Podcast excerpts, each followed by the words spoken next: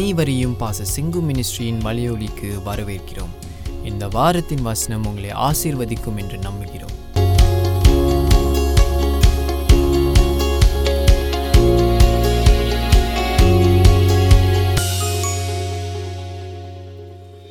சங்கீதம் நூத்தி முப்பத்தி ரெண்டை நாம் வாசிப்போம்.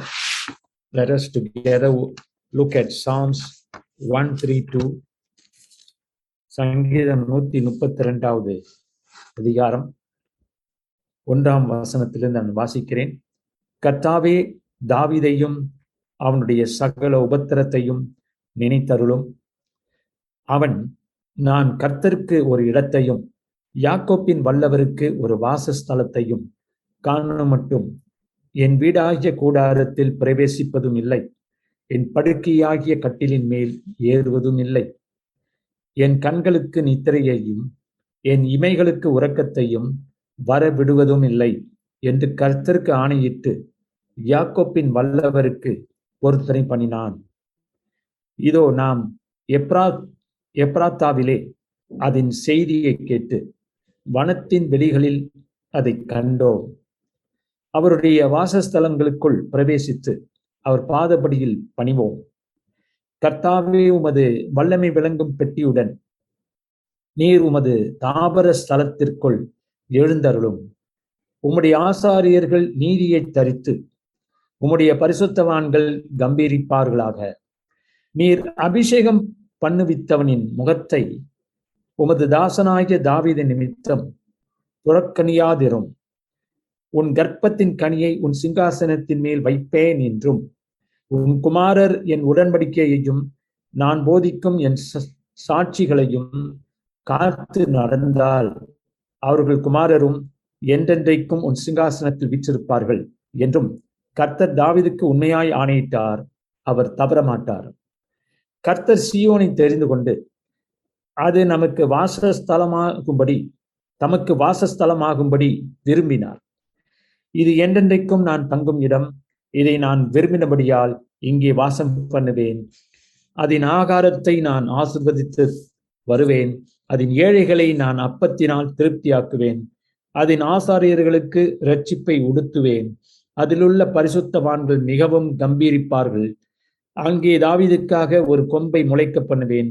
நான் அபிஷேகம் பண்ணுவித்தவனைக்கு காக ஒரு விளக்கை ஆயத்தம் பண்ணினேன். அவன் சத்துருக்களுக்கு வெட்கத்தை உடுத்துவேன்.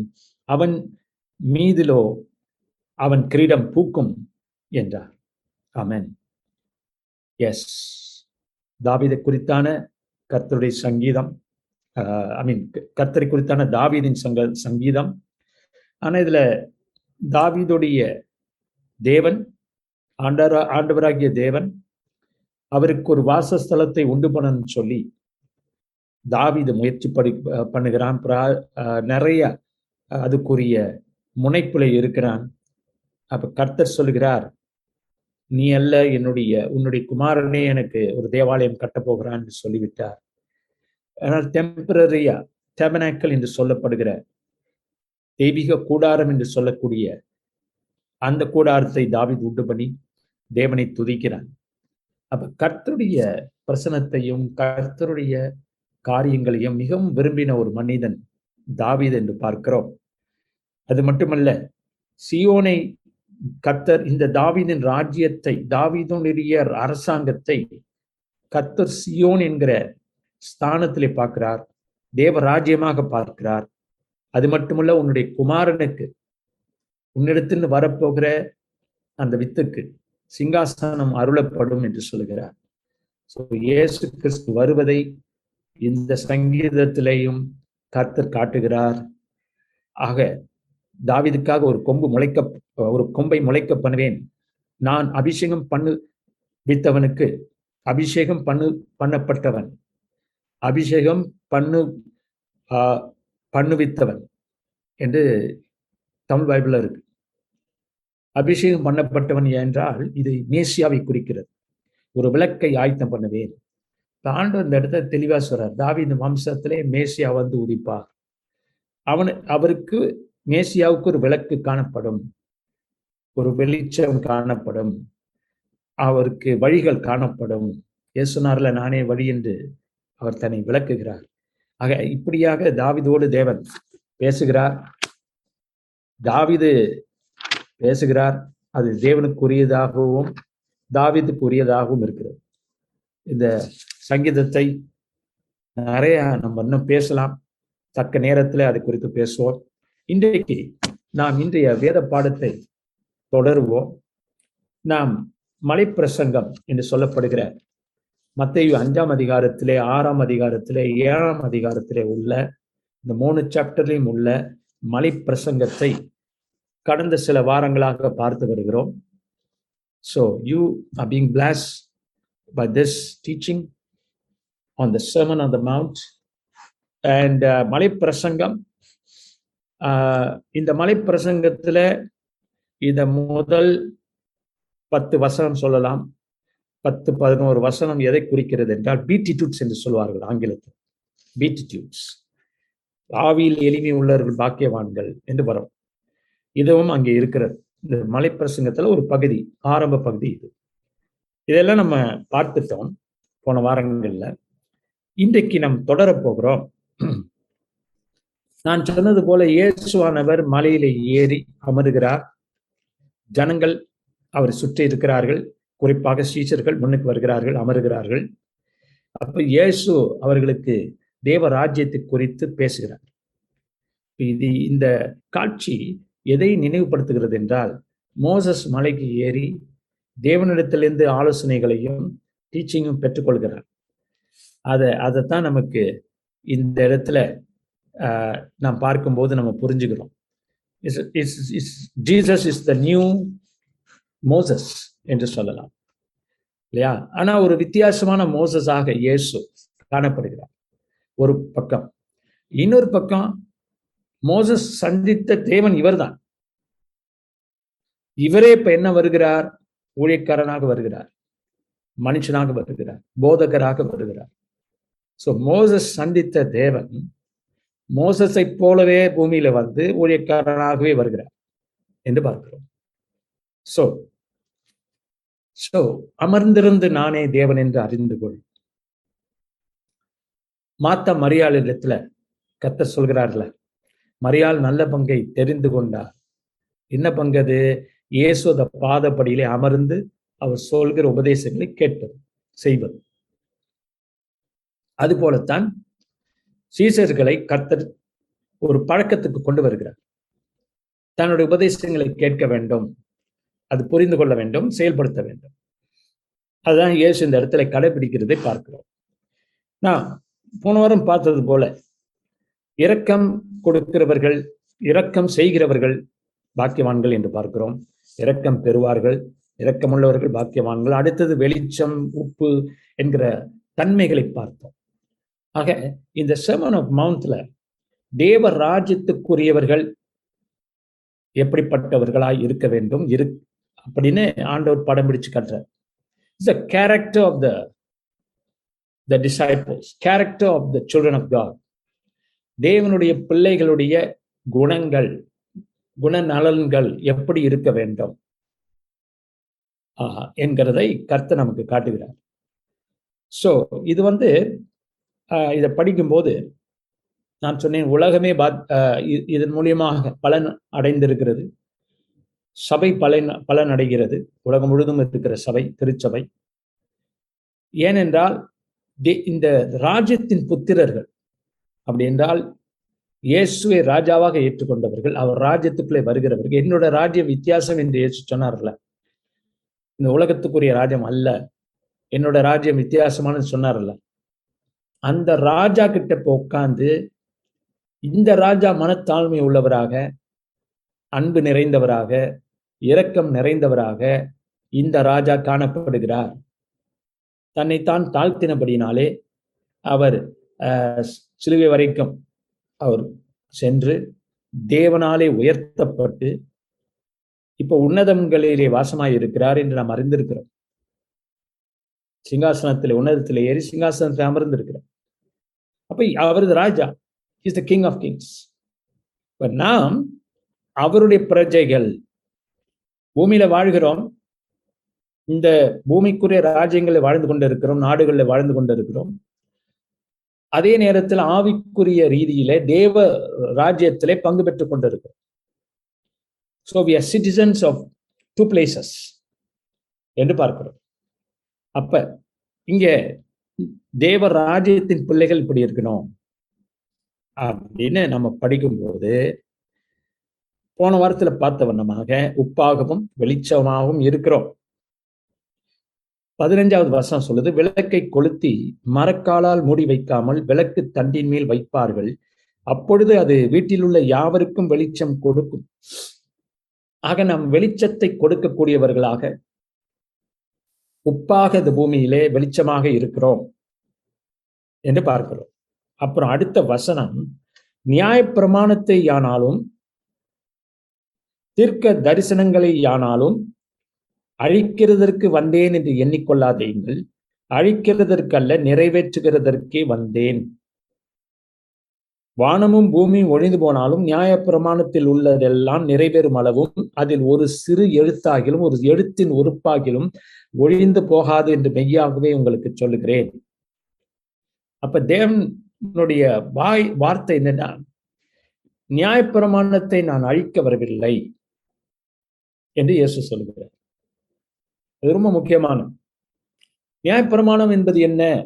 தேவன் மோசத்தை கொடுத்தது. அந்த மோசஸ் கொடுத்த மோசஸுக்கு கொடுக்கப்பட்ட நியாய பிரமாணம் மனித உள்ளங்களிலே எழுதப்பட்டதுதான். அது வெளியரங்கமாக யூத ஜனங்களுக்கு தேவன் எழுதி கொடுக்கிறார். அப்ப இந்த நியாய பிரமாணங்களை இயேசு அழிக்க வரவில்லை என்று அவர் சொல்றார். சில பேர் என்ன நினைச்சிடறாங்க? Jesus came to destroy to annul the ten commandments அப்படி அல்ல. இங்க சொல்றாரு நான் நிறைவேற்ற வந்தேன்னு சொல்றேன் நான் செயல்படுத்த வந்தேன்னு சொல்றேன் ஒரு எழுத்து கூட ஒழிந்து போகாதுன்னு சொல்றேன் அப்ப நியாய பிரமாணம் என்பது மோசஸ் காலத்திலிருந்து கொடுக்கப்படுகிறது. நான் முதல்ல சொன்னது போல அது மனித அறம் சார்ந்த வாழ்க்கையை இப்படி வாழணும்னு ஆண்டவர் காட்டுகிற காரியம்தான். அந்த சட்டங்கள் தான் அற வாழ்க்கைக்குரிய சட்டங்கள் தான் அங்கே கொடுக்கப்படுகிறது. அப்போ உலக ஜாதிக்கு அது பொதுவான காரியம்தான். ஆனால் அது நியாயப்பிரமாணம் கொடுக்கப்பட்டது யூதர்களுக்கு. என்று பார்க்கிறோம். அப்ப ஆண்டு சொல்றாரு இதை நிறைவேற்ற வந்தேன். அப்ப நியாயப்பிரமாணம் மோசஸ் மூலியமா வந்தது. யோவான் சொல்றார் கிருபையோ கிறிஸ்து இயேசு மூலியமா வந்திருக்கிறது. ஆனா கிருபை கொண்டு வந்த இயேசு கிருபையாய் வந்த இயேசு நியாய பிரமா பிரமாணங்களுக்கு எதிரானவர் அல்ல. என்று பார்க்கிறோம். ஒரு எழுத்தும் அழி ஒழிந்து போகாது. அப்படி அவர் கொடுக்கக்கூடிய கமாண்ட்மெண்ட்ஸ் அவர் கொடுக்கக்கூடிய உபதேசம் இயேசுவானவர். கிருபையின் உபதேசம். நியாய பிரமாணத்தை நிறைவேற்றுகிற பிரமாணம் அது.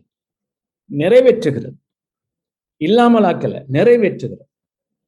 இயேசுக்குள் நாம் நீதிமான்கள் ஆக்கப்பட்டிருக்கிறோம் நிறைவேற்றப்பட்டிருக்கு. இயேசுவே நமக்காய் இதெல்லாம் கீழ்ப்படிந்து எல்லாவற்றிலும் கீழ்ப்படிந்து மனித குலம் செய்ய முடியாத காரியத்தை அவர் செய்து முடித்திருக்கிறார். ஆக நிறைவேற்றியிருக்கிறார் நமக்காக. அது ஒரு பகுதி. அவர் நிறைவேற்றி நிறைவேற்றி முடித்ததுனால நமக்கு அதுல பங்கு இல்லையா? இருக்கு. அவர் நிறைவேற்றி இப்ப அவர் சரீரமாகிய சபை அதை கிருபையை புரிந்து கொண்டு கிருபையிலே நடக்க நடக்க சபையும் நிறைவேற்றுகிறது. என்று பார்க்கிறோம். ஆக இப்ப நம்ம நியாயப்பிரமாணத்தை நிறைவேற்றணும்னு சொல்லி நம்ம கஷ்டப்பட்டு யூதர்களை போல பாரம் சுமந்து அப்படி அல்ல. இந்த பாரத்தை எல்லாம் இயேசு சுமந்து நமக்காக நிறைவேற்றி விட்டார் இப்ப நம்ம எப்படி பார்க்கிறோம்? இந்த நியாயப்பிரமாணங்களை நியாயப்பிரமாணம் என்பது நம்மளுக்கு வழிகாட்டியாக இருக்கிறது. நம்மளை நம் நம்ம கிட்ட என்ன முடியும்னு இப்ப காட்டுது இந்த அளவுக்கு நம்ம ஆள முடியும். சாந்த குணம் உள்ளவர்களாய் நீதி மேல் பசி தாகம் உள்ளவர்களாய் இரக்கம் உள்ளவர்களாய் இருதயத்தில் சுத்தம் உள்ளவர்களாய் சமாதானம் பண்ணுகிறவர்களாய் நம்மளால இருக்க முடியும். முன்ன முடியல இப்ப முடியும். முன்ன வந்து அறவே முடியாது அப்படின்னு சொல்லல. அவிசுவாசிக்கு நான் சொன்னது போல மனசாட்சி இருக்கிறது. அவன் நன்மை செய்ய முயற்சிக்கிறான். நல்லவர்களாக இருக்கிறார்கள் நிறைய பேர். அவர்களும் முயற்சிக்கிறார்கள். ஆனால் ஆண்டவர் இந்த ராஜ்யத்தின் செய்தியை படிக்கும்போது மிகவும் ஆழமாக இருக்கிறது இல்லையா? இப்போ ஃபார் எக்ஸாம்பிள் அடுத்த சில பகுதிகளில் இந்த மத்தையும் அஞ்சு ஆறு ஏழுல என்ன சொல்றார் அப்படின்னு சுருக்கமாக பார்த்தோம்னா சில எக்ஸாம்பிள் கொடுக்குறார். இந்த கேரக்டர் எப்படி இருக்கும்? தேவராஜ்யத்தின் பிள்ளைகளுடைய கேரக்டர் எப்படி இருக்கும்னு சில எக்ஸாம்பிள் கொடுக்குறார். அதுல ஒரு எக்ஸாம்பிள் தான் கோபம். இல்லையா? கோபத்தை பத்தி பேசும்போது இருபத்தி ஓராம் வசனம் சொல்கிறது கொலை செய்யாதிருப்பாயாக என்பதும் கொலை செய்கிறவன் நியாய ஏதுவாய் இருப்பான் என்பதும் பூர்வத்தாருக்கு உரைக்கப்பட்டதென்று கேள்விப்பட்டிருக்கிறீர்கள். நான் உங்களுக்கு சொல்லுகிறேன் தன் சகோதரனை நியாயமில்லாமல் கோபித்துக் கொள்பவன் நியாய தீர்ப்புக்கு ஏதுவாய் இருப்பான்.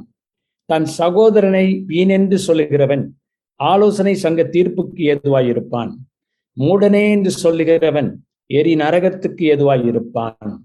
ஆகையால் நீ பலிபீடத்தில் உன் காணிக்கை செலுத்த வந்து உன் பேரில் உன் சகோதரனுக்கு குறை உண்டென்று அங்கே நினைவு கூறுவாயாகில் அங்கேதானே பலிபீடத்தின் முன் உன் காணிக்கை வைத்து போய் வைத்துவிட்டு போய்.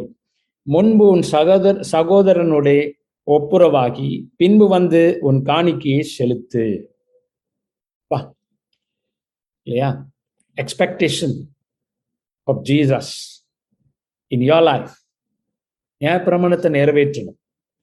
அப்படின்னு சொன்ன ஆண்டவர் உதாரணங்களை கொடுக்கிறார். சி நியாயப்பிரமாணம் சொல்லுது கொலை செய்யாதிருப்பாயாக. ஆனால் இயேசு சொல்றாரு நீ கோபம் கொண்டால் உன் சகோதரனை நீ வெறுத்தால் நீ என்ன ஆகிறாய்? நீ தண்டனைக்கு ஏதுவாக இருக்கிறாய். நியாயப்பிரமாணத்தை மீறுகிறாய். சுருக்கமா சொல்ல போனா. அப்ப மோசஸ் கொடுத்த நியாயப்பிரமாணம் வந்து கொலை செய்யாதிருப்பாய் ஆனா இயேசு இன்னும் ஆழமாய் அதை பேசுகிறார். அதை கொண்டு போறார். இங்க கொலை செய்யாம இருக்கிறது ரைட்டு. ஆனால் அந்த கொ- கொலைக்கு ஆரம்பம் எங்கே? கோபம். சி கொலை என்பது இன்னொருத்தனை அடிக்கிறது கொல்றது எல்லாமே you know you harming somebody else இல்ல? அப்ப கோபமும் அப்படித்தான்.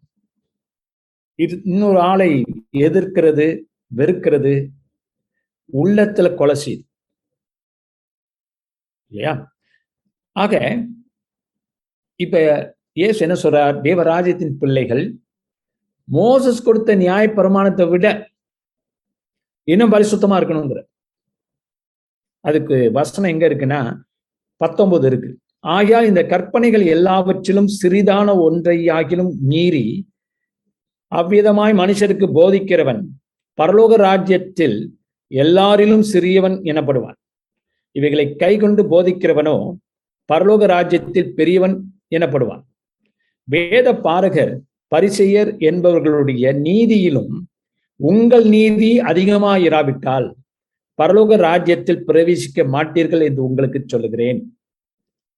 இப்ப ஏசு என்ன சொல்றாருன்னா இந்த மதவாதிகள்லாம் இருக்கிறாங்க வெளியரங்கத்துல பரிசுத்தமா காணப்படுவாங்க. நிறைய காரியங்களை ஒதுக்குவாங்க செய்யாம இருப்பாங்க. கொலை செய்யாதிருப்பே பாயாக என்பதை கொலையும் செய்ய மாட்டாங்க. சில பேர் எக்ஸ்ட்ரீமா போய் மிருகத்தை கூட நான் கொலை செய்ய மாட்டேன். பூச்சிகளை கூட நான் கொலை செய்ய மாட்டேன் என்று வாழ முற்படுவார்கள். ஆண்டவர் வந்து ஓரளவு இந்த இந்த வகையில கேட்கிறாரு. நான் அதுக்கு மேலேயே செய்வேன். அப்படின்றது மனிதனுடைய எண்ணம். இல்லையா? இது வந்து நம்ம சொல்லுவோம்ல அதிக பிரசங்க. அந்த மாதிரி கடவுள் எதிர்பார்க்கறது இவ்வளவுதான். ஆனா இவங்க என்ன செய்வாங்களாம்? கூடவே செய்வாங்க. அப்ப தேவன் என்ன சொல்றாரு? பலியை அல்ல கீழ்ப்படிதலையே நான் விரும்புகிறேன்னு சொல்றாரு. அப்ப கடவுளுடைய சுபாவம் எ- எப்படிப்பட்டது? நீ நீ வந்து உன்னை ப்ரூவ் பண்ண வேண்டாம்.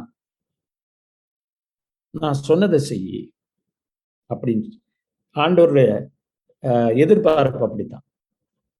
ஆனா இந்த இடத்துல இயேசு சொல்றாரு பரிசேயர்கள் சதுசேயர்களுடைய நீதியை காட்டிலும் நீங்கள் இன்னும் அதிக நீதி உள்ளவர்களாய் பரிசுத்தம் உள்ளவர்களாய் இருக்கணும் அப்படின்னு சொல்ற எப்படி?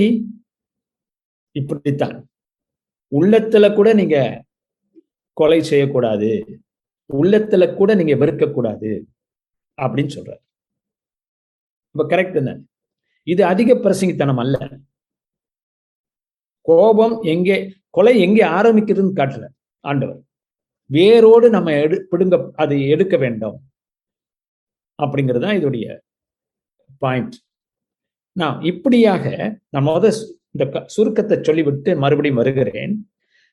இந்த இடத்துல பார்க்கிறோம். கோபம் ஒரு உதாரணம் இல்லையா? சாம்பிளா ஆண்டவர் சில கேரக்டர் எடுக்கிறார்.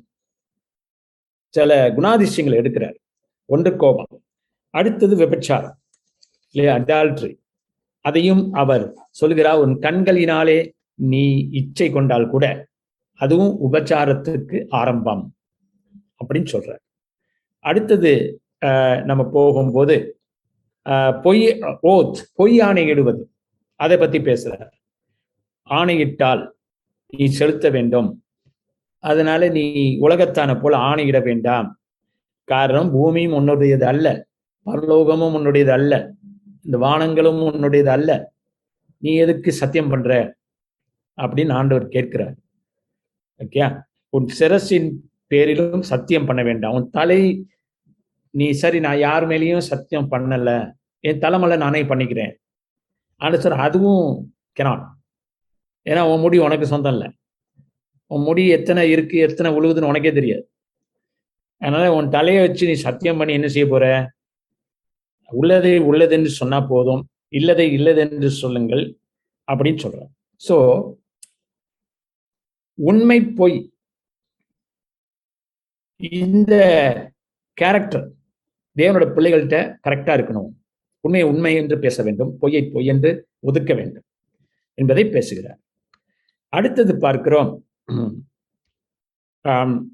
நீங்கள் எப்படி தேவனுடைய புத்திரராய் இருக்க வேண்டும் என்று இயேசு சொல்கிறார் அடுத்த ஸ்டெப் அதாவது பரிசுத்தம் என்பது நான் முடிஞ்சதை செய்வேன் அப்படிங்கிறது. முடிஞ்சு உனக்கு முடியறதுக்கு மேலே மற்றவங்களுக்கு ஹெல்ப் பண்ணணும் அப்படிங்கிறதா பிதாவுடைய சுபாவம் என்று இயேசு சொல்லுகிறார். ஆறாம் அதிகாரத்துல தர்மம் செய்யும் போது எப்படி செய்யணும்னு சொல்றார். நீங்க தர்மம் செய்யும் போது அந்தரங்கத்துல செய்யணும். உன் வலது கை செய்கிறதை உன் இடதுகை அறியாதிருக்க கடவுள். அப்ப சில பேர் தர்மம் செய்யும்போது தம்பட்டை அடிச்சிருவாங்க. அந்த மாதிரி பண்ணேன் அந்த மாதிரி பண்ணேன் அது செஞ்சேன் ஏழைகளுக்கு கொடுத்தேன் அச்சா போச்சேன்னு தம்பட்டை அடிப்பாங்க. உண்மையிலே அந்த காலத்துல ட்ரம்பட் ப்ளோ பண்ணுவாங்க ரோட்ல. ஏன்னா இந்த ஐயா வந்து தர்ம காரியம் செய்ய போறாரு அப்படின்னு புறப்படும் போதே ட்ரம்பட்லாம் ப்ளோ பண்ணி எல்லாருக்கும் தெரிய மாதிரி செய்வோம். இந்த இடத்துல ஏன் சொல்றாரு இல்லை உன் நீ செய்யறது உன் இடதுகை உன் வலதுகை செய்யறத உன் இடதுகை அறியக்கூட. அறியக்கூடாது சீக்கிரட்டா பண்ணு. கர்த்தர் பரலோகத்திலிருந்து பார்த்து கொண்டிருந்த கர்த்தர் உனக்கு அது நிமித்தம் பலனை தருவார் என்று சொல்கிறார் அதே பிரின்சிபல் தான் ஜபத்துக்கும். எல்லார் முன்னாலேயும் ரொம்ப அழைப்பிக்கிட்டே இருப்பாங்கல்ல? அஞ்ஞானிகளை போல ஜெபிக்க வேண்டாம். ஒரு மத போர்வை. அது தேவையில்லை. உண்மையான ஜெபம் தேவை என்கிறதை இயேசு சொல்லுகிறார். அப்புறம் அடுத்ததாக உங்க பொக்கிஷம் எங்கே இருக்கிறது? இந்த பொருளாசை எவ்வளவு மோசமானது என்பதை பற்றி பேசுகிறார். அப்புறம் கர்த்தருடைய ஜெபத்தை பற்றி பேசுகிறார். ஆஹ் கர்த்தருடைய ஜெபம் இங்க. எப்படி ஜெபிக்கணும் ஆண்டவர்கிட்ட? அஞ்ஞானிகளை போல ஜெபிக்காம உண்மை உள்ளவர்களாய் விசுவாசத்தோடு பிதாவோடு எப்படி ஜெபிக்கணும்னு ஆண்டவர் சொல்லி கொடுக்கிறார். ஆஹ் அதுக்கப்புறம் பரலோகத்தில் இருக்கிற பொக்கிஷங்களை பத்தி பேசுறார். அதுக்கப்புறம் அன்றாட வாழ்க்கையிலே உடை உண் ஆஹ் உடுப்பு ஐ மீன் சாரி உண்ணுகிற உணவு உடுப்பு இதெல்லாம் முக்கியத்துவப்படுத்துறோம் கவலைப்படுறோம். இதெல்லாம் குறித்து கவலைப்படக்கூடாது. நாளைக்காக கவலைப்படாதீர்கள். நாளைய தினம் தன்னுடையவைகளுக்காக கவலைப்படும். அந்தந்த நாளுக்கு அதன் அதன் பாடு போதும். கவலையை பற்றி பேசுறார். அன்றாட வாழ்க்கைக்குரிய கவலைகளை பற்றி பேசுறார். அப்புறம் ஆஹ், ஏழாம் அதிகாரத்துல நீங்கள் குற்றவாளிகள் என்று தீர்க்கப்படாதபடிக்கு மற்றவர்களை குற்றவாளிகள் என்று தீர்க்காதீர்கள். கண்டேன் இல்லையா? அதாவது நாம் எந்த அளவில் அளக்கிறோமோ அது நமக்கு அளக்கப்படும். அதனால மற்றவர்களை நம்ம எப்படி பண்ணக்கூடாது? கண்டேம் பண்ணக்கூடாது. ஆங்கில பைபிளில் ஜட்ஜ்னு போட்டிருக்கும் ஆனால் கரெக்டான அதோடைய டிரான்ஸ்லேஷன் வந்து கொண்டேன் குற்றவாளிகள் என்று நீங்க பாட்டுக்கு நிர்ணயிக்காதீங்க. சட்டம் உண்டு நீதி உண்டு அதெல்லாம் தன்னுடைய காரியங்களை செய்யும். நீங்களா ஒரு ஆளை கொண்டேம் பண்ண வேண்டாம் என்று சொல்லுகிறார் அப்புறம் மூணாவது முக்கியமான வசனம் நீ உன் கண்ணில் இருக்கிற உத்தரத்தை உணராமல் உன் சகோதரன் கண்ணில் இருக்கிற துரும்பை பார்க்கிறது என்ன? ஒரு முக்கியமான வசனம்.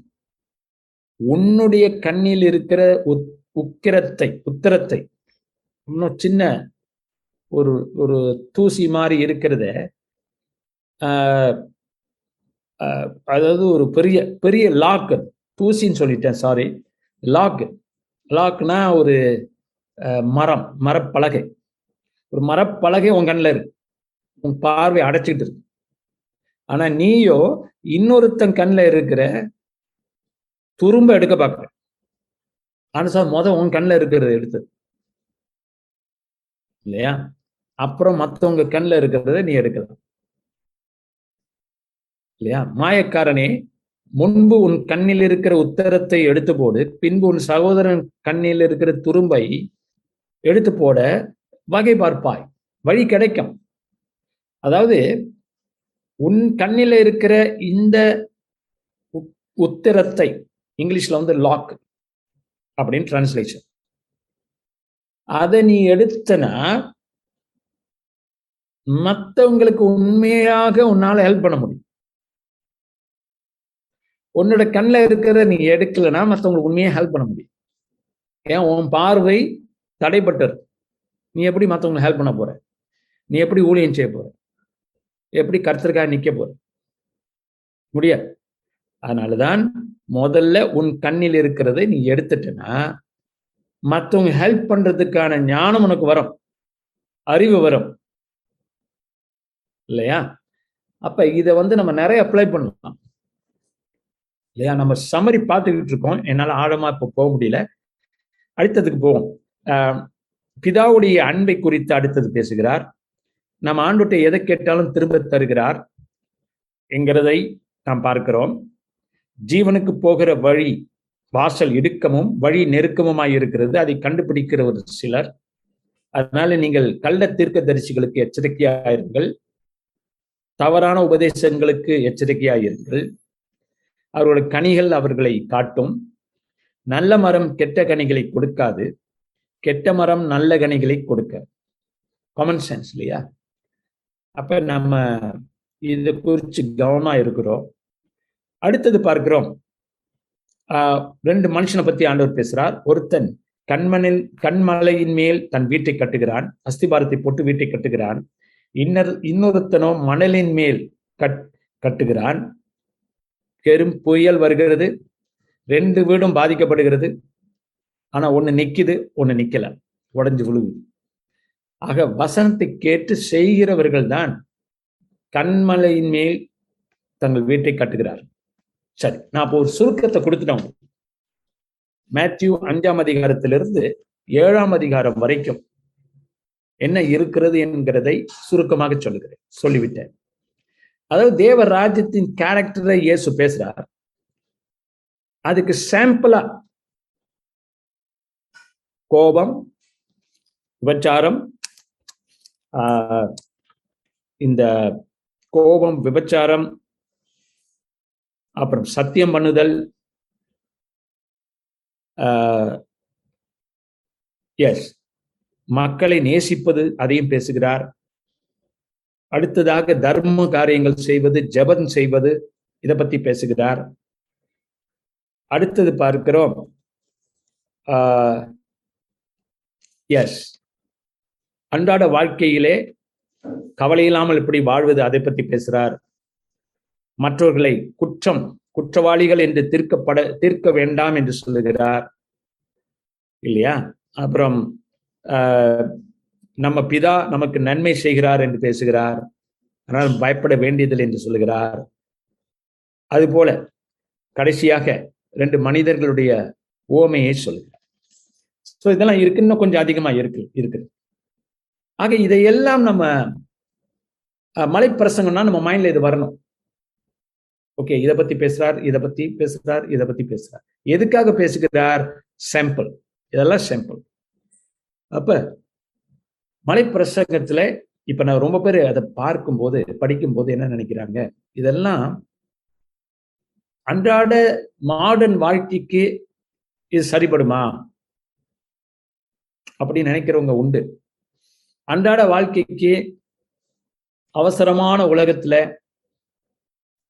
நம்ம இதெல்லாம் இப்படி வாழ முடியுமா? அப்படிங்கிற கேள்வி. அப்ப இது வந்து நாமல் கிறிஸ்துவ வாழ்க்கை அல்ல. இது வந்து ஒரு துறவி போல வாழ வேண்டி இருக்கிறது அப்படின்னு நினைக்கிறவங்க உண்டு. துறவிகள் தான் இதெல்லாம் செய்ய முடியும். பாஸ்தர்கள் சாமியார் கிறிஸ்துவ சாமியார்கள் இப்படிப்பட்டவங்க தான் இப்படிப்பட்ட வாழ்க்கையை வாழ முடியும். அப்படின்னு நினைக்கிறவங்க உண்டு. ஆனா உண்மையிலே ஆண்டவர் இயேசு இதை பிரசங்கமாய் கொடுக்கிற வேளையிலே அங்கே சாதாரண ஜனங்களும் இருந்தார் சாமானியர்களும் இருந்தார் அங்க இருக்கிறவங்க எல்லாம் பரிசெயர்கள் சதுசேயர்கள் அல்ல மதவாதிகள் அல்ல. சாமானியர் ஈவன் சீசர்கள் கூட சாமானியர்கள் தான். மீன் பிடிக்கிறவர்களாக அங்கே காணப்பட்டார்கள். பலவிதமான தொழில் செய்கிறவர் வந்திருந்தார். அப்ப இது துறவிகளுக்கு மதத்துல வைராக்கியமா இருக்கிறவங்களுக்கு அப்படிங்கிறது அல்ல. இது தேவர் ராஜ்யத்தின் பிள்ளைகளால் செய்ய முடியும் கடைபிடிக்க முடியும். காரணம் முக்கியமான காரணம் என்னவென்றால் நாம் இயேசு கிறிஸ்து நம்மை சிலுவையிலே நம்மை விலை கொடுத்து வாங்கி இருக்கிறார் நம் மரணத்தை ஜெயிச்சிட்டார். ஸோ நமக்குள்ள இப்போ மரணம் அல்ல ஜீவன் வேலை செய்யுது அப்ப ஜீவன் வேலை செய்யறதுனால we have the power to do this things hallelujah. நம்மால இந்த கரெக்டான இந்த பாதையில போக முடியும். யாரா இருந்தாலும் சரி. அப்ப இது துறவிகளுக்கு அல்ல இது சாமானியர்களுக்கும் வேலை செய்யக்கூடிய வெற்றியின் வாழ்க்கை இது. This is the victorious life ஒரு வெற்றியான வாழ்க்கை இயேசு எப்படி வாழலாம்னு நமக்கு சொல்லிக் கொடுக்கிறார்.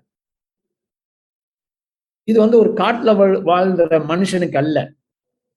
ஏன்னா நீங்க உலகத்துக்கு வெளிச்சமா இருக்கிறீர்கள் சொல்றார்.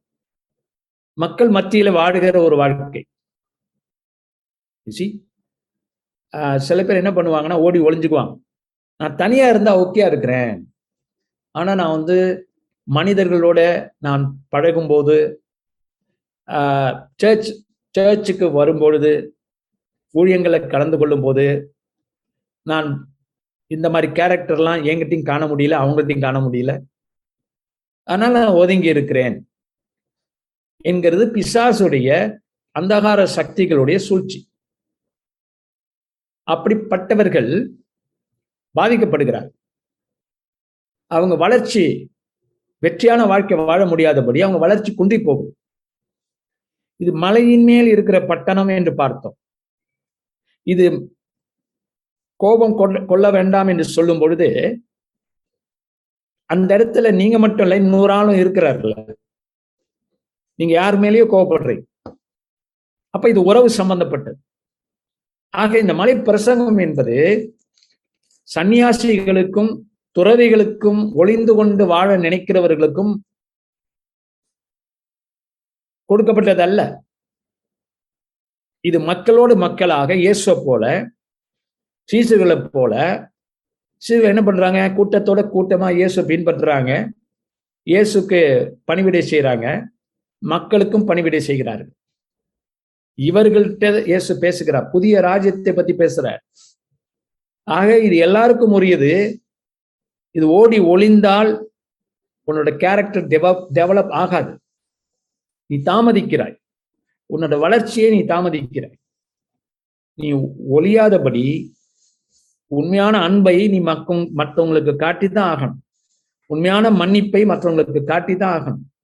அவர்கள் உன்னை இரிட்டேட் பண்ணாலும் கோபமூட்டினாலும் எரிச்சு கொண்டாலும் உன்மேல் அவர்கள் அவதூறாய் பேசினாலும் நீ இயேசுவை இயேசு சொல்லிக் கொடுத்த இந்த உபதேசத்தை நீ கைகொள்ளும் பொழுது நீ பரிசெயர்களும் சதுசெயர்களுக்கும் மேலாக நிற்கிறாய். மேலான நீதியில நிற்கிற அல்லேலூயா ஆக உனக்கு சுயநலம் இல்லாமல் பொது நலத்தை நீ நாடுகிறாய். மற்றவங்க நலத்தை நாடுகிறாய். உன்னை நேசிப்பது போல பிறனை நேசிக்கிறாய். இப்படிப்பட்டவர்களுக்குத்தான் தேவனோட ராஜ்யம் என்று பார்க்கிறோம். இப்படி செய்வதனால் நீங்கள் பரலோகத்தில் இருக்கிற உங்கள் பிதாவுக்கு புத்திரராயிருப்பீர்கள் அவர் தீயோர் மேலும் நல்லோர் மேலும் தமது சூரியனை உதிக்க பண்ணுகிறார் நீதி உள்ளவர்கள் மேலும் அநீதி உள்ளவர்கள் மேலும் மழையை பெய்ய பண்ணுகிறார். அப்ப தேவன் என்ன பண்ணுகிறார்? மழையை வந்து நல்லவங்களுக்கு மட்டுமா கொடுக்கிறார்? இல்ல இல்ல ஆண்டவரை ஏற்றுக்கொண்டவருக்கு மட்டுமா மழையை கொடுக்கிறார்? இல்ல இல்ல சூரியனை உதிக்க பண்ணுகிறவர் அவரை நம்புகிறவர்கள் அந்த சூரியனை உண்டாக்கின தேவனை தொழுகொள்கிறவர்களுக்கு மட்டுமா சூரிய வெளிச்சம் வருகிறது? இல்லை அல்லவா? அப்ப எல்லார் மேலேயும் ஆண்டவர் அதை பொழியும் போது சூரிய ஒளியை பொழிகிறார் மழையை பொழிகிறார் என்றால் அதைத்தான் நம்மள்ட்டையும் ஆண்டவர் எதிர்பார்க்கிறார். நல்லோர் மேலும் தீயோர் மேலும் நாம் அன்பு செலுத்த வேண்டும். அவங்க மற்றவங்களுக்கு நல்லவங்களா இருப்பாங்க உங்களுக்கு நல்லவங்களா இருக்க மாட்டாங்க சினத்துல. அவங்க மேலேயும் நீங்க அன்பு செலுத்தியாக வேண்டும். இப்படியாக நீங்க வாழ்ந்தாதான் பரலோகத்தில் இருக்கிற உங்கள் பிதா பூர்ண சர்க்குண சர்க்குணராய் குணராய் இருக்கிறது போல நீங்களும் பூர்ண சர்க்குணராய் இரு இருப்பீர்கள். ஏமேன் அஞ்சாம் அதிகாரம் நாற்பத்தி எட்டாவது வசனம் சொல்லுகிறது. ஸோ இயேசோட எதிர்பார்ப்பு என்ன? நீங்க மேன்மேலும் வளர வேண்டும். மென்மேலும் வளருவதற்காக கர்த்தர் உங்களுடைய சூழ்நிலைகளை உண்டாக்கி வச்சிருக்கிறார். நீங்க ஓடி ஒளிஞ்சுக்கிட்டே இருந்தீங்கன்னா யாரோடையும் பழகாம இருந்தீங்கன்னா யா எல்லாரையும் இல்லை நான் தனியா இருந்துட்டேன்னா யாரும் என்ன ஹர்ட் பண்ண மாட்டாங்க. அப்படி நினைச்சுக்கிட்டு இருந்தீங்கன்னா உங்க வளர்ச்சியை நீங்க பாதிக்கிறீங்க. அதான் சில பேர் பாருங்க எண்பது தொண்ணூறு வயசாயிருக்கும். இன்னும் அவங்க கேரக்டர் வந்து சின்ன பிள்ளை போல மாறி இருக்கும் வளர்ச்சி இல்லாமல் இருக்கும். காரணம் என்ன? அவங்களுடைய பாதைகளை நிறைய அவங்க ஒதுங்கி ஓடி ஒளிஞ்சுக்கிட்டே இருக்கிறாங்க. அதனால தேவனுடைய அந்த வளர்ச்சியின் பாதையில அவங்க வந்து நிக்க மாட்டேங்கிறாங்க. இல்லையா? அதனால அவர்கள் அவர்களுக்கும் பாதிப்பு மற்றவர்களுக்கும் அவங்களால பாதிப்பு. அப்ப தேவனுடைய கரம் நல்ல கரம். சில பேர் இந்த மலை பிரசங்கத்தை எடுத்து ஆண்டவர் வெட்டிடுவார் ஒழுங்கா இருந்துங்க ஜாக்கிரதையா இருங்க. உலகத்துக்கு நீங்கள் உப்பு. உலகத்துக்கு நீங்கள் வெளிச்சம். அப்படின்னு சொல்லி இத தேவன் என்னமோ ரொம்ப ஒரு ஒரு அன்பு நிறைந்தவர் அல்ல கொடுமை நிறைந்தவர். எங்கிறது போல காட்டுறாங்க. ஆனா இதை படிக்கும்போது அப்படியே தெரியுது. இல்லையே. கவலைப்படுறத கூட தேவன் விரும்பவில்லை. அப்படின்னு ஆண்டவர் அதெல்லாம் டீல் பண்றாரு. தகப்பனாக இருந்து. அப்ப பிதா கிட்ட ஜபிக்கும் போது ஏன் சொல்றாரு நீங்க வந்து திரும்ப திரும்ப திரும்ப கெஞ்சிக்கிட்டு இருக்காம விசுவாசமா நீங்க கேளுங்க. உங்க அப்பா அவர் தருவார். அப்படிங்கிற தொனியில தானே இயேசு பேசுறாரு. அப்ப அங்க எங்க கொடுமை காணப்படுகிறது கொடுமை இல்லை. இல்லையா? நான் இந்த இடத்த பார்க்கிறோம். வேத கோபத்தை எடுத்துக்கொண்டோம் என்றால் கொலை செய்யாதிருப்பாக என்பது கொலை செய்கிறவன் நியாயத்திருப்புக்கு ஏதுவாயிருப்பான். அது உண்மை இல்லையா? கொலை செய்கிறவன் நியாயத்திருப்புக்கு உரியவன் ஆண்டவர் இயேசு உண்மையதான் சொல்ற நடைமுறையை பேசுறார். அது போல அப்ப அந்த கொலை செய்கிறவனுக்கு இப்படிப்பட்ட தண்டனை என்றால் அப்ப நீங்க ஏன் அந்த பக்கம் போறீங்கன்னு ஆண்டவர் கேட்கிறார். உங்க கோபம் கோபத்தினால வந்ததுதான் இந்த மற்ற எல்லாமே அப்படியே அந்த பக்கம் போறீங்க. கோபம்னா நீங்க தண்டிக்கப்பட போறீங்க கொலைன்னா தண்டிக்கப்பட போறீங்க. அதோடைய ஆரம்பம் தான் கோபம். ஏன் அந்த பக்கமே நீங்க போக வேண்டாமே? அப்படின்னு தான் ஆண்டவர் சொல்லிக் கொடுக்குறார். இல்லையா? அப்ப நான் உங்களுக்கு சொல்லுகிறேன் தன் சகோதரனை நியாயம் இல்லாமல் கோபித்துக் கொள்பவன். நியாயம் இல்லாமல் கோபித்துக் கொள்வன் எதற்கு நியாய திருப்புக்கு ஏதுவாய் இருப்பான்? தன் சகோதரனை வீணென்று சொல்லுகிறவன் ஆலோசனை சங்க சங்கத்துக்கு முன்பாக சங்க தீர்ப்புக்கு ஏதுவாய் இருப்பான். இப்ப நான் சொல்றேன் சில பேருக்கு வியாதிகள் குறிப்பா அந்த ஸ்ட்ரோக் இந்த மாதிரி வியாதிகள் வந்து ஒரு அடிப்படை. அதோடைய அந்த வியாதிக்கு ஒரு ஆதாரம் என்னன்னா ஆதாரம்னா அந்த வியாதியை தாங்குகிற காரியம். கோபம்தான் இல்லையா? அந்த நரம்புகள் தளர்ச்சியாகும். நரம்பு புழைக்குதும்பா இல்லையா? அப்ப இது என்ன கோபத்தின் ஒரு உணர்ச்சி தான். அது பாருங்க நம்ம இந்த உணர்வுகளை எல்லாம் நம்ம உடம்பை பாதிக்குது. நம்மையே நம்ம தண்டிச்சுக்கிறோம். இல்லையா? அதான் இங்க பார்க்கிறோம். அதைத்தான் ஆண்டவர் சொல்றார்.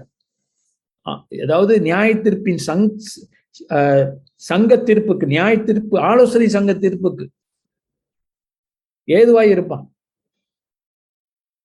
ஏன்னா அந்த கோபமானது வெளியாகுது. உடம்ப பாதிக்குது. இப்ப ஆஸ்பத்திரியில போய் படுத்துக்கிறோம். கேட்டா இந்த மாதிரி உடம்பு பிடிச்சிக்கிட்டு இருக்கு. நிறைய பேர் சொல்லுவாங்க எனக்கு கோபம்லாம் கிடையாது பாஸ்கர். ரைட்டு. ஆண்டவர் உள்ளத்துல பேசுறாருல உள்ளத்துல அந்த கோபம் இருக்குல்ல. வெளியில நீங்க ஒருவேளை ஸ்மார்ட் ஆகி அதை வெளியில காட்டாதபடி அடக்கி வச்சிருப்பீங்க. ஆனா உள்ளத்துல இருக்குல்ல. மைண்ட்ல இருக்குல்ல எண்ணத்துல இருக்குல்ல பிரெயின்ல இருக்குல்ல. அப்ப அந்த பிரெயின் ஏன் டிஸ்ஃபங்க்ஷன் ஆகாது? அப்ப you got get rid of this எங்க ஆண்டு அதான் சொல்றேன். நீ என்ன செய்? பலிபீடத்தின் மேல் உன் காணிக்கை வைத்து விடு நீ முதல்ல போய் ஒப்புரவா பாஸ்டர் இது வந்து துறவி வாழ்க்கை பாஸ்டர் இல்லையா? இப்படி வெள்ள வெள்ள போட்டுட்டு பற்றற்ற உலகத்துல வாழ்கிறது போல நாடோடிகளாய் நம்ம ஊர் ஊரா போகணும். காட்டுக்குள்ள போய் ஒளிஞ்சுக்கணும். அப்பதான் முடியும்.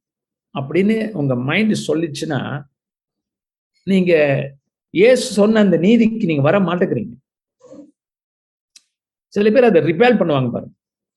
ஒரு சமீபத்துல ஒரு குடும்பத்தோட நான் பேசி கொண்டிருந்த போது நாங்க மன்னிச்சிட்டோம்னு சொன்னாங்க.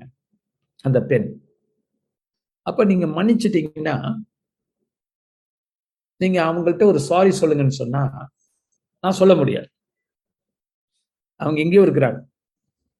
நான் இப்ப எதுக்கு போய் சாரி சொல்லணும்? அப்ப அவங்க என்ன நினைக்கிறாங்க? மன்னிப்புங்கிறது என் மனசு சம்பந்தப்பட்டது தான் இன்னொரு ஆள் சம்பந்தப்பட்டதுல நினைச்சுக்கிறாங்க. இங்க ஆண்டவர் என்ன சொல்றாரு? பலிபீடத்தின் முன் உன் காணிக்கை வைத்து விட்டு போய் உன் சகோதரனுடைய ஒப்புரவாகி. சரி அவர் ஒப்புரவ முடியாதுன்னு சொல்லிட்டாருன்னா? அது உங்க தப்பு இல்லை நீங்க கிளே பண்ணிட்டீங்க. இல்லையா? இப்ப இவங்க என்ன நினைக்கிறாங்கன்னா கிறிஸ்தவங்க ரொம்ப பேரு மனசளவுல நான் அவங்கள மன்னிச்சுட்டேன். ஐயோ மன்னிப்புங்கிறது வந்து சைக்காலஜி கிடையாது. அவங்க என்ன சொல்ல வராங்க? எனக்கு இப்ப அவங்க மேல எல்லாம் எந்த கசப்பும் இல்லை எந்த வெறுப்பும் இல்லை கோபம் இல்லை.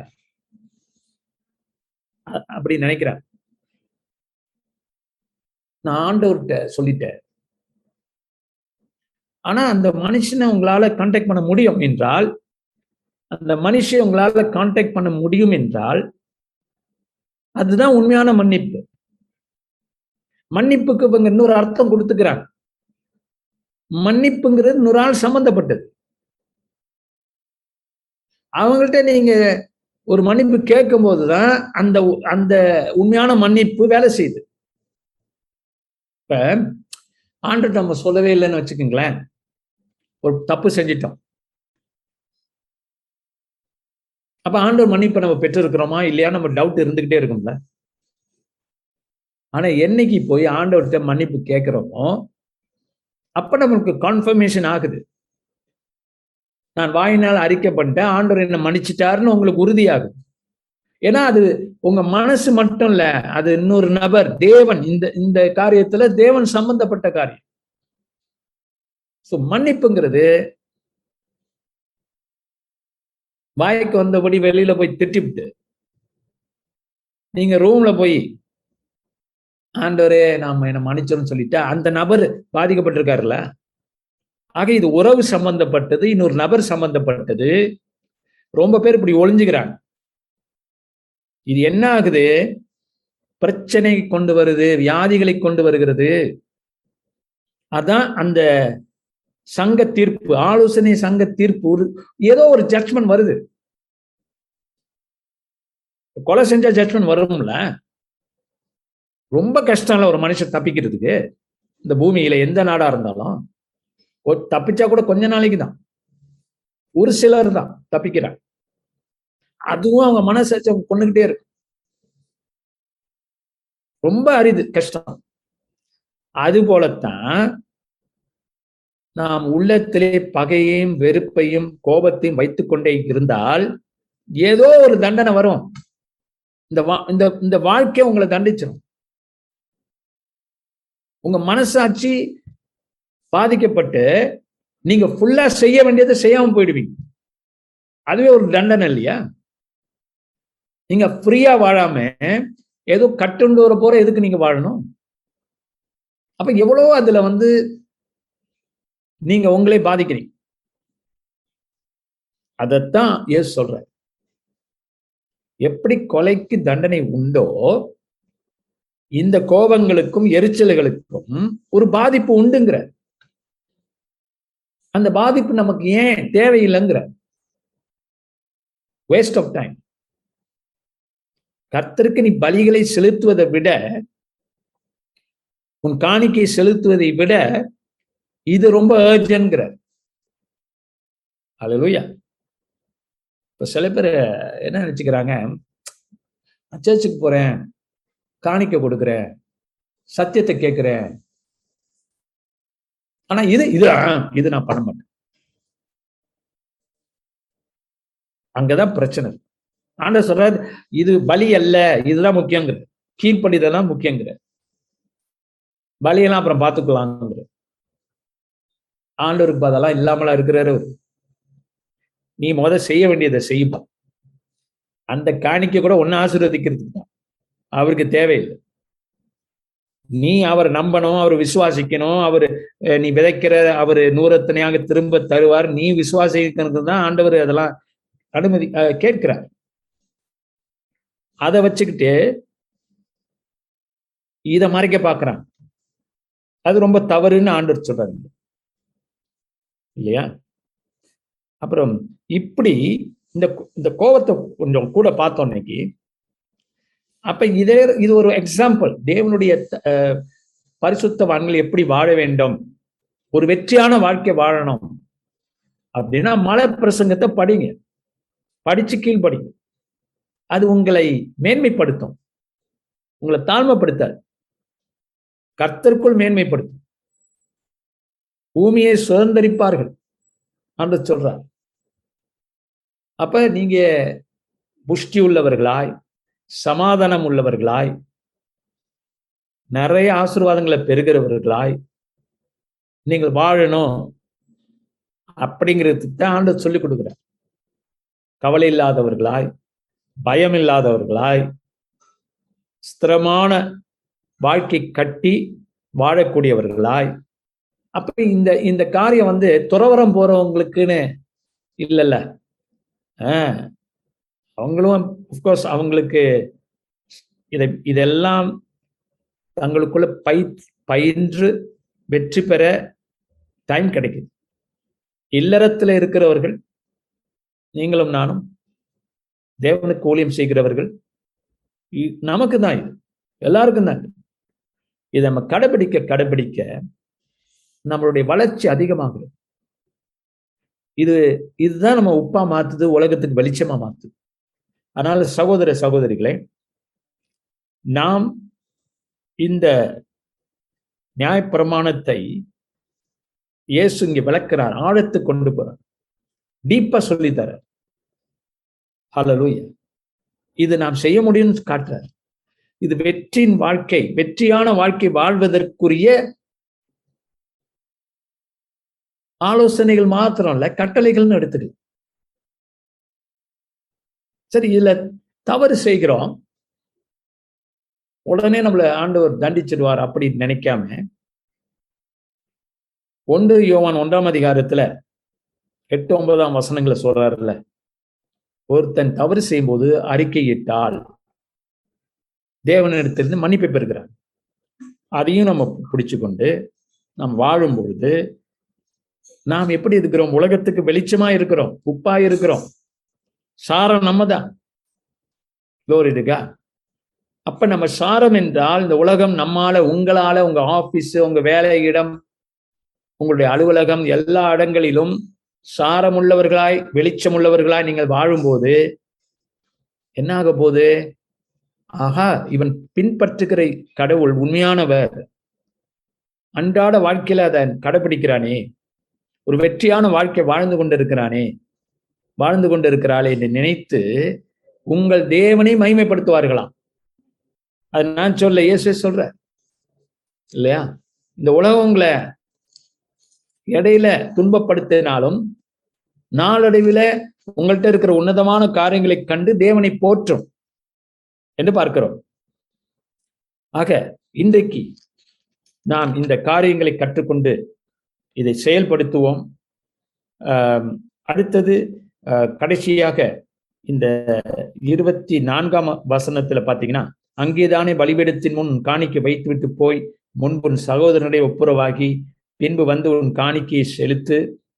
எதிராளி உன்னை நியாயாதிபதியிடத்தில் ஒப்பு கொடாமலும் நியாயாதிபதி உன்னை சேவை ஒப்பு கொடாமலும் நீ சிறைச்சாலையில் வைக்கப்படாமலும் இருக்கும்படியாக நீ உன் எதிராளிகளோடு வழியில் இருக்கும் போதே சீக்கிரமாய் அவனுடைய நன்மனம் பொருந்து.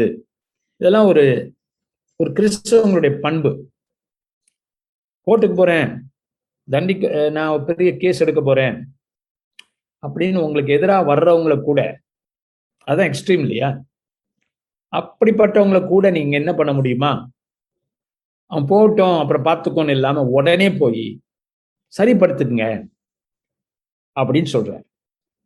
அப்ப தேவன் அந்த இடத்துல அப்படி ஒரு அன்புள்ளவர்களாய் இரக்கம் உள்ளவர்களாய் அபாண்டமாய் நம்மளை குறை சொல்றவங்களை கூட மன்னிக்கக்கூடியவர்களாய் ஏற்றுக்கொள்ளக்கூடியவர்களாய் நாம் வாழும்போது தேவ அன்பில் நடக்க ஆரம்பிக்கிறோம். அப்ப தேவ அன்பின் ராஜ்யம் இது. அன்பின் ராஜ்யம் சில பேர் இந்த மலை பிரசங்கத்தை எடுத்துட்டு ஆணுங்களை ஏசுறதுக்கும் திட்டத்துக்கும் பயன்படுத்துறாங்க. அப்படி அல்ல. இது தேவனுடைய அன்பு இல்லையா? இருபத்தி ஏழு விபச்சாரம் செய்யாதிருப்பாயாக என்பது பூர்வத்தாருக்கு உரைக்கப்பட்டது என்று கேள்விப்பட்டிருக்கிறீர்கள். நான் உங்களுக்கு சொல்கிறேன் ஒரு ஸ்திரீயை இச்சையோடு பார்க்கிற எவனும் தன் இருதயத்தில் அவளோடே விபச்சாரம் செய்தாயிற்று என்று ஆண்டவர் சொல்லுகிறார். அப்ப எவ்வளோ ஒரு நம்ம கண்கள் நம்முடைய பேச்சுகள் தோரணைகள் எல்லாமே இந்த உலகத்துல பாத்தீங்கன்னா வேலை இடங்கள்ல வீடுகள்ல ஈவன் டிவியில தப்பான வார்த்தைகள் இம்மாரல் வேர்ட்ஸ் சொல்லுவாங்க. ஜோக் அடிப்பாங்க. ஆ. தப்பான ஜோக்ஸ் இதெல்லாம் இன்டர்நெட்ல வரும் இல்ல இதுல வரும் வாட்ஸ்அப்ல வரலாம் ஃபேஸ்புக்ல வரலாம். இந்த கெட்ட கெட்ட ஜோக்ஸு சில கிறிஸ்தவர்கள் அதுல அதை முகம் சுழிக்காம அதில் ஈடுபடுறது எல்லாரும் சொல்லலை ஒரு சிலர். அதை தவிர்க்கணும். அந்த பக்கம் போக வேண்டியது. ஆக இந்த கெட்ட ஜோக்ஸ் நிறைய இருக்கு இப்போ. இன்டர்நெட்ல வாட்ஸ்அப்ல அனுப்புவாங்க. இளைஞர் இளைஞர்கள்ட்ட நிறைய போவாங்கலாம் இப்போ இவர்கள் என்ன செய்யணும்? இந்த இச்சையான காரியங்களை விட்டு விலகணும். தப்பான காரியங்களை பார்த்து ஏன் சிரிக்கணும்? ஏன் அதை ரசிக்கணும்? இல்லையா? சில பேர் இது வந்து மீடியால மட்டும் இல்ல காசிப்பா வரும். அந்த வீட்டுல இது நடக்குது அவங்க இப்படி பண்ணிட்டாங்க அவங்க இந்த துர்ச்செய்திகள் நிறைய வரும். மற்றவங்களை குறிச்சு. அது சில பேருக்கு ஒரு ரசனை இருக்கும் அதுல. அவங்கள மீறி அதை ரசிப்பாங்க. ஒரு வெஞ்சன்ஸ் இருக்கும். சரி அவங்க மோசமான ஆளு முன்னமே நினைச்சேன். கன்ஃபார்ம் ஆயிடுச்சு அப்படி நினைக்குவான் நினைப்பாங்க. இதெல்லாம் ஒரு அறம் சார்ந்த வாழ்க்கை இல்லை. தூய்மையான வாழ்க்கை இல்லை. ஸோ இந்த காசிப்பு பேசுறது மற்றவங்களை அவதூறா பேசுறது உண்மையோ பொய்யோ அதை ரசிக்கிறது அவங்களுக்காக அவங்களுக்கு வேணும் இது அப்படின்னு நினைக்கிறது நான் அப்பயே நினைச்சேன் அவங்க இந்த மாதிரி கேரக்டர் தான் நினைக்கிறது இப்படிப்பட்ட அவதூறான செய்திகளை உண்மையோ பொய்யோ அதை நம்ம அனுமதிக்காமல் அது ஆரம்பத்தில் கட் பண்ணும். பிரதர் சிஸ்டர் இந்த மாதிரி ஜோக் எனக்கு பிடிக்காது. எவ்வளவு நல்ல காரியத்தை ஜோக் அடிக்கலாம். யா காமெடி நம்ம வாழ்க்கையில ஒரு பகுதி. நகைச்சுவை நமக்கு தேவை. இல்லையா? Merry heart is good medicine ஆனா அது தப்பான ஒரு கண்ணோட்டத்தோட வரக்கூடிய ஜோக் நமக்கு தேவை. உலகத்துல எவ்வளவு நல்ல ஜோக்லாம் இருக்கு.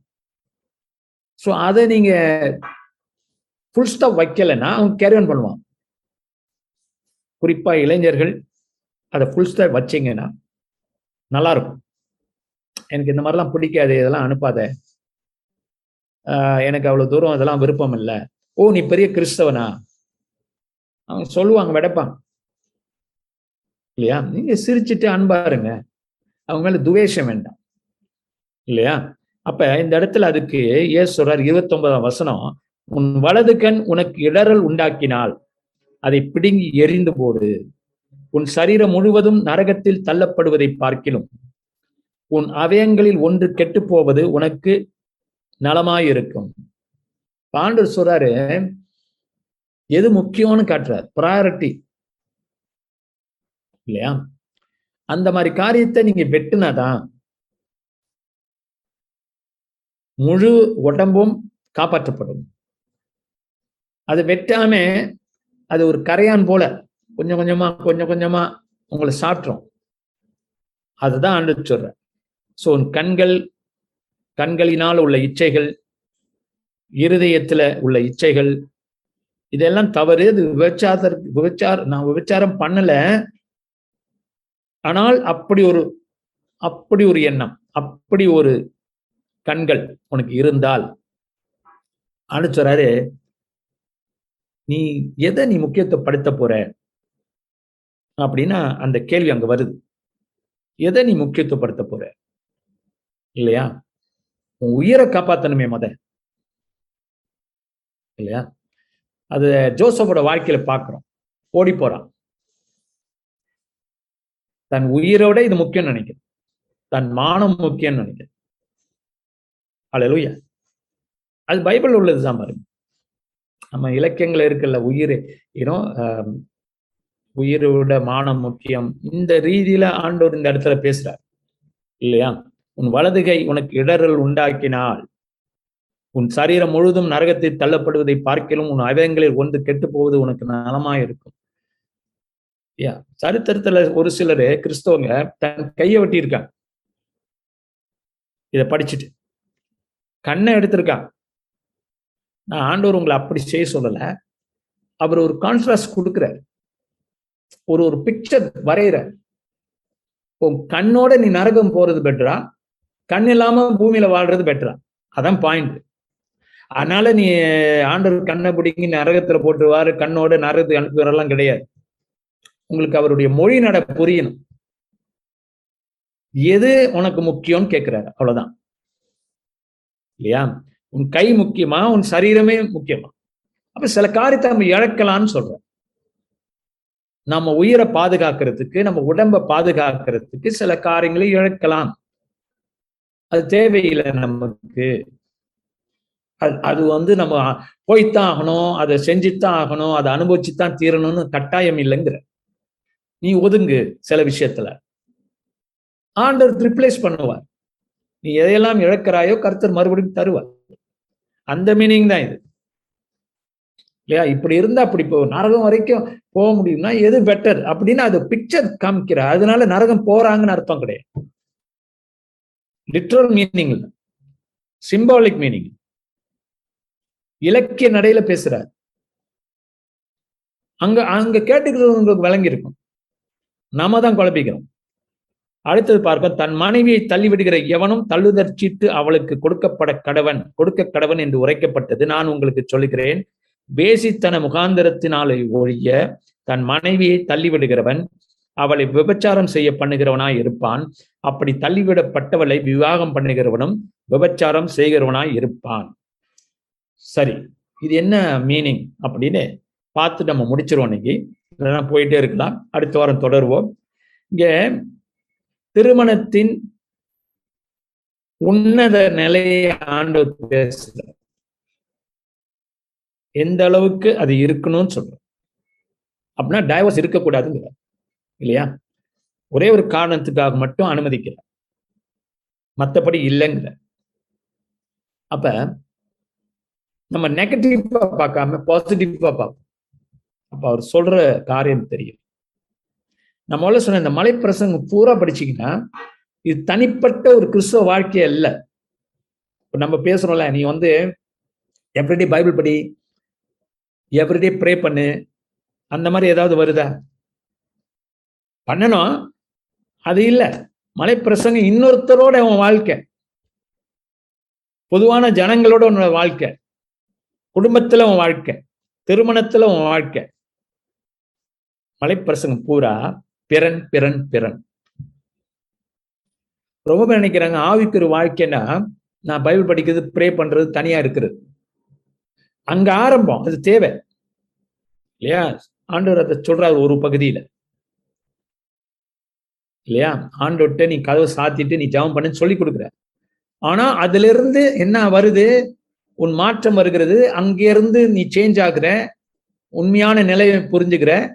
இப்ப மத்தவங்களோட எல்லாமே எல்லாமே முக்காவாசி மத்தவங்களோட எப்படி வாடுகிறார் ஆண்டவர் அது அது அங்கதான் உன்னுடைய கேரக்டர் ஸ்ட்ராங்கா அங்கதான் நீ வளர்கிறாய். இல்லையா? அதுதான் பார்த்து வருகிறோம் அப்ப இதை நம்ம பார்க்கும்போது திருமண உறவு என்பதை கர்த்தர் இந்த இடத்துல பேசுகிறார். எப்படி இருக்கணுங்கிறாரு. அப்புறம் அது உன்னத நிலையை பேசுறார். என்ன நிலை அது? ரெஸ்பெக்ட் பண்ணணும் அந்த மேரேஜை அப்படின்னு சொல்கிறேன் ஒருவருக்கு ஒருவர் இல்லையா? இல்லை என்றால் நீ அதை ரெஸ்பெக்ட் பண்ணலைன்னா சில காரியங்களை உங்க வாழ்க்கையில அனுமதிக்கிறீங்க. பிரச்சனையை அனுமதிக்கிறீங்க. இல்லையா? ஏசு அதை தான் சொல்றேன் ஏன் அந்த பிரச்சனை அனுமதிக்கிறீங்க? அப்படி இருக்கக்கூடாது. அதுக்கு மேல போங்க. மன்னிங்க. முதல்ல சொன்ன காரியத்தெல்லாம் பயன்படுத்தினீங்கன்னா இது வரைக்கும் சொல்லப்பட்ட காரியங்கள் எல்லாம் நீங்கள் கடைபிடிச்சிங்கன்னா உங்க திருமணம் எப்படி வீக் ஆகும்? வீக் ஆகாது. ஆகவே ஆகாது. அது ஸ்ட்ராங்காக தான் ஆயிடும் அப்படி பார்க்கணும். சேர்த்து படிக்கணும். அப்போ புரியும் ஆண்டவர் என்ன சொல்ல வர்றார்? ஸோ தன் மனைவி தள்ளி விடுகிற எவனும் தள்ளுதச்சிட்டு அவளுக்கு கொடுக்கப்படக்கணும் என்று உரைக்கப்பட்டது. மோசஸ் காலத்துல அப்படி இருந்துச்சு. டைவோர்ஸ் கொடுக்கலாம். நான் உங்களுக்கு சொல்லுகிறேன். முதல்ல சொன்னார்ல கொலை செய்யாதிருப்பாயாக ஆனா ஆழப்படுத்துறார் விபச்சாரம் செய்யாதிருப்பாயாக ஆனா ஆழப்படுத்துறார் அது போல நியாயப்பிரமம் என்ன சொல்லுது? நீ தள்ளுதல் சீட்டு டைவோர்ஸ் சர்டிபிகேட் கொடுக்கலாம். சில காரணங்களுக்காக மோச சொல்ற. ஆனா நான் உங்களுக்கு சொல்லுகிறேன் ஆழப்படுத்துறாரு ஏன்னா இப்ப நமக்கு முடியும். நம்ம உள்ள மாற்றப்பட்டிருக்கு. நம்ம ஒருத்தருக்கு ஒருத்தர் நம்ம அன்பா மாற முடியும் மன்னிக்க முடியும். இந்த தன்மைகள்லாம் நமக்குள்ள வந்துருச்சு இப்ப. தெய்வீக சுபாவம் வந்துருச்சு. வெற்றியான வாழ்க்கை வாழ முடியும். வெற்றியான திருமண வாழ்க்கை வாழ முடியும். முன்ன முடியல சில பேருக்கு. இப்ப முடியுங்கிறார் நான் உங்களுக்கு சொல்லுகிறேன். அவர் கேரண்டி பண்றார். இல்லையா? அவர் வர்றார் நம்மள மாத்துறது இந்த பொறுப்பை அவர் எடுத்துக்கிறார். நான் உங்களுக்கு சொல்றேன்னா அவர் தான் அந்த பொறுப்பை எடுத்துக்கணும். இல்லையா? அதனாலதான் திருமணம் தேவனுக்கு முன்பாக நட நடப்பிக்கப்படுகிறது.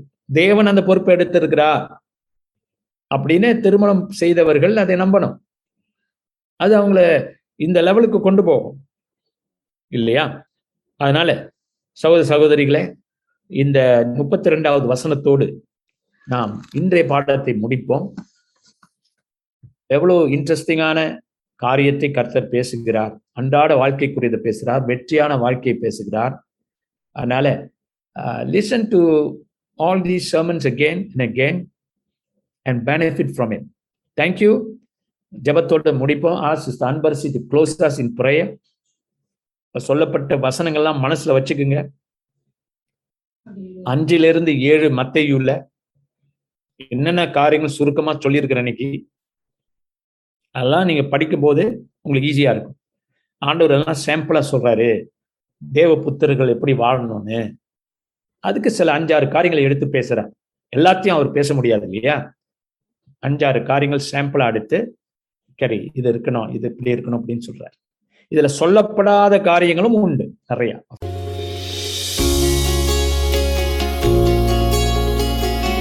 இந்த வாரத்தின் பிரசங்கத்தை கேட்டதற்கு நன்றி. மீண்டும் வெவ்வேறு செய்திகளை கேட்க பாச செங்கு மினிஸ்ட்ரிஸ் டாட் காம் என்ற இணைய பக்கத்திற்கு செல்லலாம். அடுத்த வாரம் உங்களை பாச செங்கு மினிஸ்ட்ரியில் சந்திப்போம்.